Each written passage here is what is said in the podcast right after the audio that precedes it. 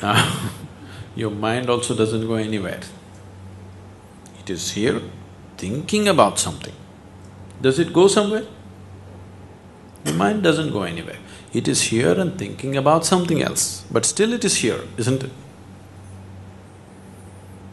Neither your body goes somewhere, nor your mind goes somewhere, nor you go somewhere. They're always one composite whole. If you want to do anything, you have to do something that works for all of them. You can't handle this separately, that one separately, and this one separately. They're always together, isn't it? Your mind doesn't go anywhere. Did you lose it?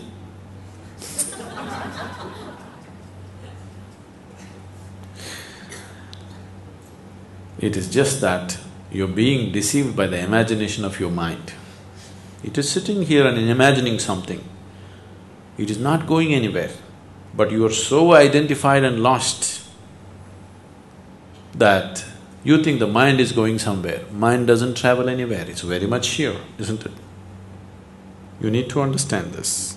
Why your mind is going on with uncontrollable, endless thought is you're identified with things that you are not. The moment you get identified with something that you are not, then mind is non-stop activity.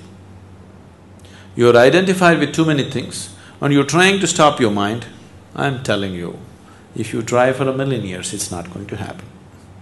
It cannot happen. If you take away your wrong identifications, then you will see this moment, mind will be just like a mirror, not saying anything, just reflecting everything. That's how mind should be. Your mind as a mechanism works best only when there is clarity in it, isn't it? Isn't it so? Your mind is not here to think up all kinds of fancy things. That's a distraction in life. Your mind is here to give you clarity and penetration into life.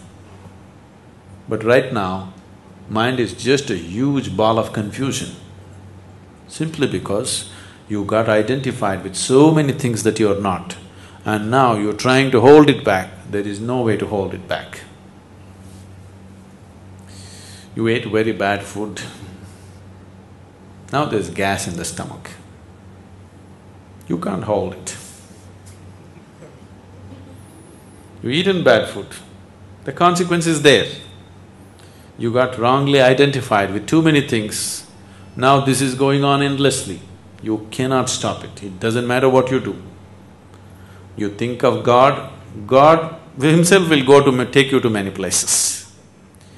Now you're sitting here and you're trying to meditate, but you're thinking of your bar or restaurant or friend or cinema or something.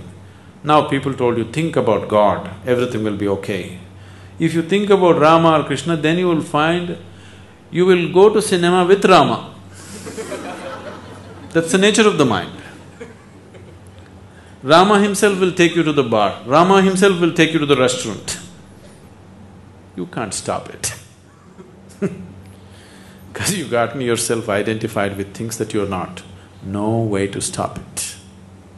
So what's being done here is not about controlling your mind, to bring an awareness as to what you're not.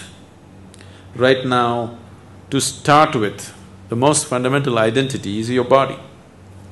You're identified with your body, the clothes that you wear, your hairstyle, your goatee also, aren't you? Very much identified, isn't it? Your wife, your children, your family, your education, your religion, endless number of identifications. With all these identities, you want a quiet mind? There's no such thing. That's why we gave you a simple device called shunya, where you create a little distance from the mind. Once distance happens, even if it's a noisy mind, still it doesn't matter. Disengaging from the mind. Once you're disengaged from the mind, you're disengaged from all identity because it's the mind which manufactures identifications, isn't it? So, don't think of all kinds of things, just employ the device. Things will happen. Things that you have not imagined will happen.